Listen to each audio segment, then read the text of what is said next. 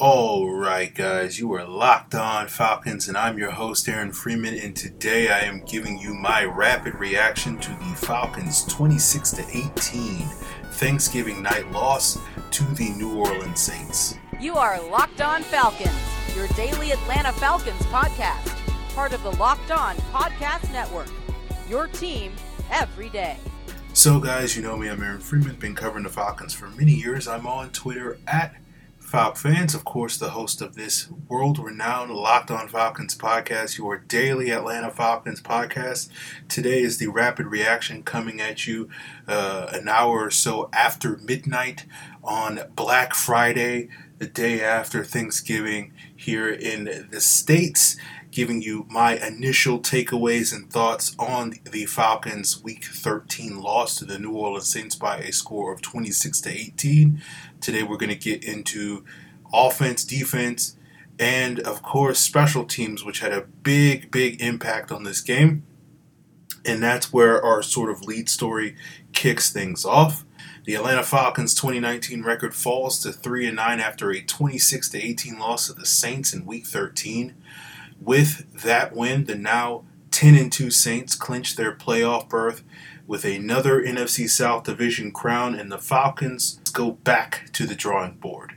When the Falcons look back at this loss that featured a near improbable and dramatic comeback at the very end, the play of the Falcons special teams unit stands out. Falcons kicker Younghoe Koo nearly redeemed some early mistakes when he managed to successfully boot a trio of onside kick that the Falcons managed to recover. Well, technically, it was just two, as the first one that was recovered by linebacker Foye Oluokun was erroneously flagged for an offsides penalty on wide receiver Russell Gage that nullified the play. But then on the do over on the very next snap, Oluokun recovered the ball again. With the Falcons down 26 to 15 with three and a half minutes to go in the game at that point, they were able to move the ball into field goal range for Koo to make a 43 yard field goal to cut the Saints' lead to eight points with two minutes left to go. Then the improbable happened when Koo's third onside kick attempt, second officially, was again recovered by the Falcons, with Oluokun disrupting the play and Falcons safety Kemal Ishmael snagging the ball away from a Saints player. However, the Falcons couldn't capitalize as Matt Ryan was sacked for the ninth time by Cameron Jordan, who finished the game with four of those sacks to seal the Saints' victory. But one does wonder that despite the late game heroics by Koo, could the outcome have gone very differently had he managed to make a pair of early game kicks? Koo missed an extra point in the second quarter that cost the Falcons a point after a tough grab by Jaeden Graham on an 18 yard receiving touchdown. At that point, the Saints held a 7 to 6 lead, with the game potentially tied had Koo made that point after touchdown. Then on the ensuing Falcons series, following a Saints field goal, Koo missed a 42-yard kick that could have cut the Saints lead to 10 to 9. Those two misses cost the Falcons 4 points, and in addition to a blocked Ryan Allen punt on the Falcons' opening drive, which eventually led to that Saints' first touchdown score, were the special teams problems that plagued the Falcons early. If the team had managed to score those four points, after Russell Gage's 13 yard score in the fourth quarter that preempted the first successful onside kick recovery, instead of going for the failed two point conversion after that score, the Falcons could have cut the Saints' lead down to 26 to 20. And after their initial successful onside kick recovery, instead of settling for the field goal, knowing that they were down two scores and trying to cut the lead down to one, they could have been just down one score. Maybe they succeed in getting the go ahead touchdown with less than two minutes left in the game rather than settling for a field goal after a successful 18 yard conversion by Calvin Ridley. The coulda, woulda, shouldas are endless in this game. What if Matt Ryan doesn't throw two picks and fumbles? What if the Falcons could have protected Matt Ryan better? And what if the Falcons had gotten a couple more stops on defense? At the end of the day, the Falcons will be left wondering and replaying the plethora of mistakes that they made as they get a couple of days off to try to get back to full strength as they take on the Carolina Panthers in their third consecutive home game going into week 14. Including Thursday's loss to the Saints, the Falcons have lost five straight home games at Mercedes Benz Stadium this season and will hope to snap that streak against a Panthers team that they beat 29 3 on the road in Week 11. Hopefully, then the Falcons will get back key contributors like wide receiver Julio Jones and tight end Austin Hooper, who missed this Saints game with injuries, to help spark a team that has had an offense that has gone six consecutive games without scoring more than two offensive touchdowns.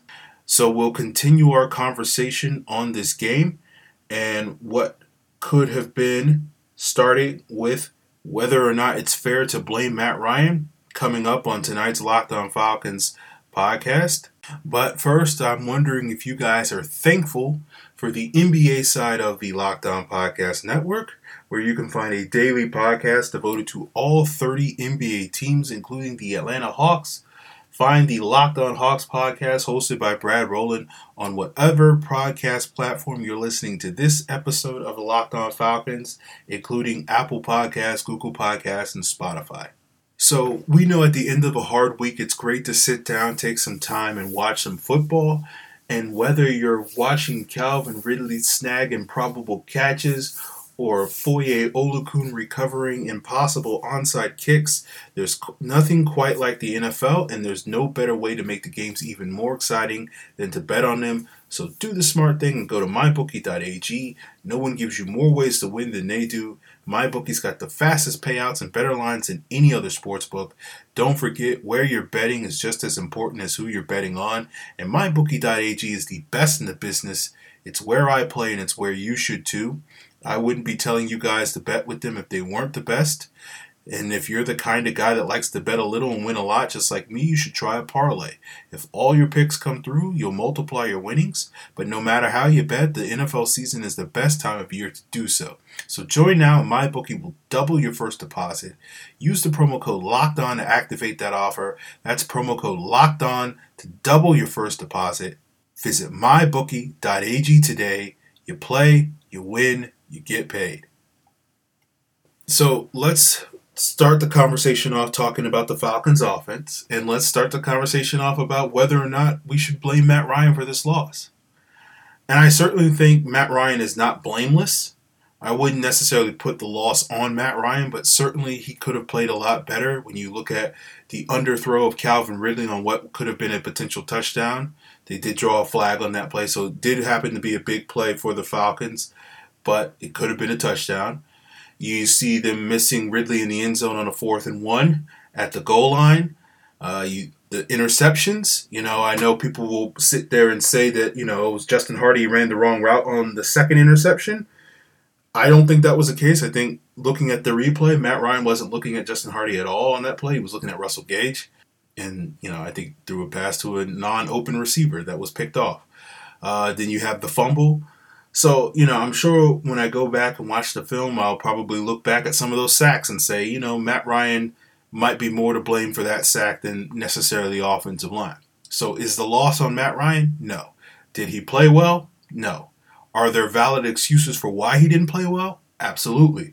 Porous offensive line that was struggled particularly uh, mightily over the last three weeks, and including uh, tonight. You take away very reliable receivers and you're looking at Matt Ryan as we saw throughout the night, scrambling to find open receivers, which may have led to him to hold on to the ball a little bit longer, um, and led to some of those sacks. And you know, when you look at Matt Ryan's career, he likes to make those decisions on who he's going to throw the ball to. You know, pre-snap. Coming out of the huddle, he's like, I like this matchup. And when he has receivers, for the most part, that he doesn't trust, you know, it's going to create some problems for him after the snap. Then you couple that with the fact that because of the offensive line troubles, he's not having the time to go through the progressions that he kind of needs to, given the lesser quality of the wide receivers. And then you couple that with arguably middling play calling from Dirk Koetter. So, you know, again, the situation was not ideal for Matt Ryan. It's never as simple as blaming Matt Ryan, but if we're being honest, Matt Ryan could have definitely played better despite all of those issues, but he didn't. And that's kind of been one of the issues throughout this season. Now, does that mean that we need to have a referendum on Matt Ryan? No. Do we need to feel like we need to start planning for the replacement for Matt Ryan in the very near future? No. But obviously, who the Falcons hire as their next head coach and who he brings in as his offensive coordinator is going to be pivotal to whether or not we're going to get the maximum out of Matt Ryan over the next three to five years, like we have gotten prior to this season over the previous three years. Are we going to go back to a 20, you know, is the 2019, 2015, 2014, 2013, 2011 Matt Ryan that is a good quarterback, but is more of an above average quarterback, is more in that 10 to 12 range than in that top three to five range. Is that going to be the Matt Ryan we're going to see? A lot of that doesn't necessarily, in my opinion, depend on Matt Ryan. It depends on sort of the supporting cast, and that includes the coaching staff. So that is a big question. And, you know, part of that is going to have to deal with the offensive line. What can be said about the offensive line? It continues to be very problematic at least as far as I'm concerned, it is what it is. You know, I know there's a large vocal contingent of fans that feel like heads must roll for the Falcons' offensive line issues. I get that sentiment. Um, if you believe that Thomas Dimitroff needs to basically take the fall for the Falcons' struggles up front, that's certainly your prerogative, and I'm not going to necessarily sit here and argue against it. And certainly that's going to be something that we will discuss quite a bit if he does wind up getting fired. And if he doesn't wind up getting fired, well, I'm still sure that we'll, we'll talk about it. But this is kind of what I was talking about back in April when I was sitting there saying, unlike the rest of the world, that we needed to address the offensive line in the draft because the signings that the Falcons made, the money that they spent on guys like Jamon Brown and Ty Sambrailo and James Carpenter wasn't going to move the needle, wasn't going to upgrade the Falcons' offensive line. You look at the 28 or so million dollars that the Falcons spent in guaranteed money in 2019 and 2020 to get those three guys under contract this offseason. It's kind of a waste. And, you know, it seems like that opinion, based off of how we've seen this team perform over the last 13 games or 13 weeks, has been vindicated. And it, this offensive line is going to be a work in progress. And it, again, that goes back to one of the things I talked about, which is why it was so important for Dirk Koetter to, to get this offense, you know, on track and, and performing at a high level despite some of these issues. And we haven't necessarily seen that happen this year. And so you look at that money spent on these free agents, and you, you know, of course, I wonder, you know, the coulda, shoulda, woulda, but you know that twenty-eight million dollars in guaranteed money would have looked pretty good in, in some pass rushers' pockets, rather than in these offensive linemen that you know are probably many of whom are going to be back next year, and one just hopes that the new offensive coordinator, the new O line coach, will be able to work with these guys in a better way than this current regime has, and We'll just sort of have to see what development guys like Lindstrom and McGary make in year two, if they can make big improvements, and, and what other additional moves the Falcons will make to try to address their offensive line woes. So uh, it is what it is, really, at this point in time. The last little tidbit I'll say about the offense, I'll leave you off with a couple of positives. Uh, you know, Christian Blake performed much better than I expected going up against Eli Apple. You know, Russell Gage made some plays, had that touchdown late in the game didn't have quite the impact I wanted to see him from. You know, it was mostly the Calvin Ridley show, but uh, you know, some positives there uh, for those guys and something that they can build upon in the future, um, and hopefully find some depth roles for this team in the future. Uh, as you know, I'm still advocating for the Falcons to add more explosive weapons on the outside at the wide receiver position this offseason. I'm sure that will fall on deaf ears because Falcon's going to Falcon. But again, that's a conversation for another day. So we'll come back and, and wrap up today's episode talking about this Falcons defense and, and being a little bit more positive about the performance of this defense, at least upon initial viewing, because they actually kept this team competitive for the majority of this game. So we'll get there in just a moment. So, as you guys treat yourself to Thanksgiving leftovers, that's not the only treats that you should be looking forward to this weekend. Treat yourself to a meal that you deserve and have your favorite restaurants come to you with DoorDash. Right now, our listeners can get $5 off their first order of $15 or more when you download the DoorDash app and enter the promo code Locked On. And for those of you listening on the go, if you can't visit DoorDash right now, you can find this and all other offers from the Locked On sponsors at LockedOnPodcasts.com slash offers. So when those uh, leftovers run out, hit up DoorDash and they got you hooked up, my friends we saw the defense hang in there for about three quarters. Um, you know, the Falcons turned the ball over three times. They only gave up six points off of those three turnovers. They did give up a, a, touchdown off of the block punt, but what can you say? I think the Saints started the ball like at the 20 or whatever the case may be. We didn't see the pass rush live up to expectations, particularly given their earlier performance against the Saints a couple of weeks ago. They didn't take advantage of the weak spots in the Saints O line on that left side with the backups there. Um, but you know, we saw the Saints purposefully try to get the ball out quickly to sort of limit the impact that the offensive line had. You know, certainly we can turn the attention to the Falcons' offense in, in terms of um, whether or not the Falcons could have been taking borrowing from that script. But again, I think a lot of that probably when we go back and rewatch the film or should I say, when I go back and rewatch the film, we will look at and we will not see guys getting getting open quickly. Um, that was one of the things I noticed with these receivers after Julio went out in the Tampa Bay Buccaneers game is that guys like Zaccheaus, guys like Blake were really struggling against press coverage, and so I'll be curious to look at that and see if that you know. I don't think that's really as bit a bit as big an issue for the Saints receivers. Obviously, Michael Thomas being six foot four, it's hard to press, but that's a conversation for another day. Um, but we did see the defense get some stops. You know, they certainly had their fair share of breakdowns, missed tackles, a couple blown coverages, the usual that we see from this defense. But they got enough stops. They were playing that bend but don't break style of defense. The Saints were two for ten in the third on third downs. They were one for two in the red zone, and so you know you, those are positives that you can definitely take away from this defense. You know, the run defense gave up some big gashing plays. Kamara had a couple of nice runs. Obviously, Taysom Hill continues to be the Falcons' kryptonite for whatever reason. When he touches the ball, he just looks all world, and everybody loves Taysom Hill. And look, uh, I'm not going to sit here and deny that I'm jealous of Taysom Hill, and that's part of the reason why I'm firmly on the Danny Etling bandwagon. You know, just be a poor man's Taysom Hill. I would love that, but yeah, they they had a couple of breakdowns there, but you know they did a good enough job keeping that running game contained. Uh, particularly at the end of the game when the Saints were trying to run out the clock, the defense was getting enough stops to allow this team to get some stops and and and and, and come back in this game. Uh, you know, we saw Michael Thomas did not have the impact he had in this one as he did in previous ones. Uh, he was held to six catches for 48 yards. It looked like Oliver played much better in this one than he did last time when, when as I said many times, Thomas was running circles around him. Jared Cook did create some problems for the Falcons. He, he gave Rico Allen all that he could handle, but, you know, the Falcons benefited from a couple of drops. And so overall, I say kudos to the Falcons defense. Um, it was by no means a great performance, but relatively speaking, they kept this game competitive.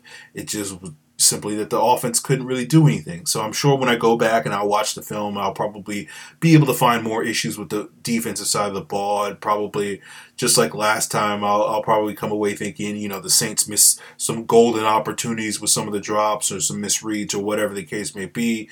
But again, with this defense, with how this defense has performed this season, even when you say that, go similar to the Carolina game a couple of weeks ago where I went back and it's like, ooh, you know, the, the back end played poorly, but you had such a strong performance from the Falcons O line, I mean D line up front, that it kind of masked those issues. And even though that overall wasn't a great defensive performance, even as well as the scoreboard indicated, it still was one of the better defensive, certainly in the top three defensive performances we've seen from this team this season. And I'm sure that this one probably slots in somewhere either at three or four, based off of my initial viewing of this game. So. Um, you know the the Eagles and, and the first Saints game will probably be the top two, but so that will be something I'll, I'll, I'll definitely keep an eye on uh, when we rewatch the film, and of course the special teams, as I said at the top, was a mixed bag. We got some really good moments, we got some really bad moments. You know, with Younghoe Koo, you know the the good and the bad. uh, with the onsides and then the missed kicks. You saw that pretty much across the board for the special teams unit. You know, Ryan Allen wasn't his fault that the punt got blocked early. He had a, a couple of nice punts in there. Um, you saw the big return from Deonte Harris that was called back uh, from the coverage unit. We saw Kenjon Barner have his own big return early in the game. I think was it on the first series or the second series of the game where he set up the Falcons pretty much at midfield, and of course they failed to capitalize on it. Thanks offense. Um, but you know, then later in the game, at the beginning of the fourth quarter, if I recall correctly, he stupidly decided to field a punt inside like the ten, and the Falcons were forced to start a drive at their own six. You know, um, so you, again, you saw some of the good and the bad with the special teams as well, and you know, at the end of the day, we'll wrap up today's episode talking a little bit and leave you guys with a little bit of a positive you know, I thought I liked that the Falcons showed some fight in this game. I was expecting a blowout, particularly based off of how this game started. You know, the first snap of the game, Matt Ryan takes a sack. Then you get a run by Freeman for no gain on, on second and long. Then you get like a four yard gain on third and 17. And then they follow that with a block punt. And it's like, oh, I we've seen this one before against the Saints. This is about to be like a 35 to 7 type of loss for the Falcons, and it wasn't the case. And so, you know, it was an ugly game. It wasn't pretty by any means, but they stayed in it. Um, you know, as they are wont to do. They, you know, they're the emperors of garbage time, as I often joke. Um, and you know, had they made some of these plays early in the game that were presented to them with the scores and the missed kicks and the fourth and fourth down conversions and all those various things, made some better play calls. You can certainly criticize maybe Dan Quinn's game management to a certain extent, although I didn't really have a problem with him going for it on some of those issues. I just had an issue with the play call and or and or the execution on on some of those plays. You know, I, I think the Falcons really had an opportunity to steal this win is basically what I'm getting at. And it would have been, you know, arguably even more glorious in their previous win just because, you know, you can certainly say that the Saints made some mistakes in that earlier game. And certainly I wouldn't begrudge anybody that said the Saints lost that game more so than the Falcons won that game. But it was one of the best performances we've seen from this Falcon team all season. So I don't want to go too far in that regard. But to basically play as sloppily as they did and to be in a position to steal this win at the end, even given those issues, I think would have been amazing and obviously would have allowed us to continue our gloating over this Saints team against this biggest rival. So certainly, I, you know, I, am not going to say the Falcons played well tonight, but they were in it. They made it an entertaining game, a sloppy game, you know, and they had their ups and downs throughout the nights, but they had some shots in this game. So I am certainly on this Thanksgiving night in 2019. I am certainly thankful that they didn't completely embarrass us on national television. So if there's anything positive to take from this game, that's what it is. Because it, it looked very rough starting this game. So that's where I'll leave you guys. We'll come back probably Monday. So if you have any questions or comments or whatever, of course you can send those in. We'll probably do a Q&A for Monday, a Monday mailbag, so to speak. So send in any questions that you have on Twitter at Locked On Falcons, Facebook Locked On Falcons, or via email at lockedonfalcons at mail.com. And we'll get to those on Monday. I hope you guys enjoy the rest of your holiday weekend for those of you in the States. For those of you overseas, and this is just a normal weekend in late November, you know, do do you? I don't know. What do you do in Sweden? What do you do in in Bahrain? I don't know how to say it. Bahrain. What what is that country? Um, I'm just randomly picking countries. uh, it's the end of the night. It's a been a, it's been a long day. So yeah, do you you know whatever you do on a random late November weekend? Stay warm if you're in Sweden. Stay cool if you're in Bahrain. I, I guess I don't know do do whatever you guys want to do. I'm, I'm done. I'm rambling at this point. Until then, guys. You are Locked On Falcons, your daily podcast on the Atlanta Falcons, part of the Locked On Podcast Network. Your team every day.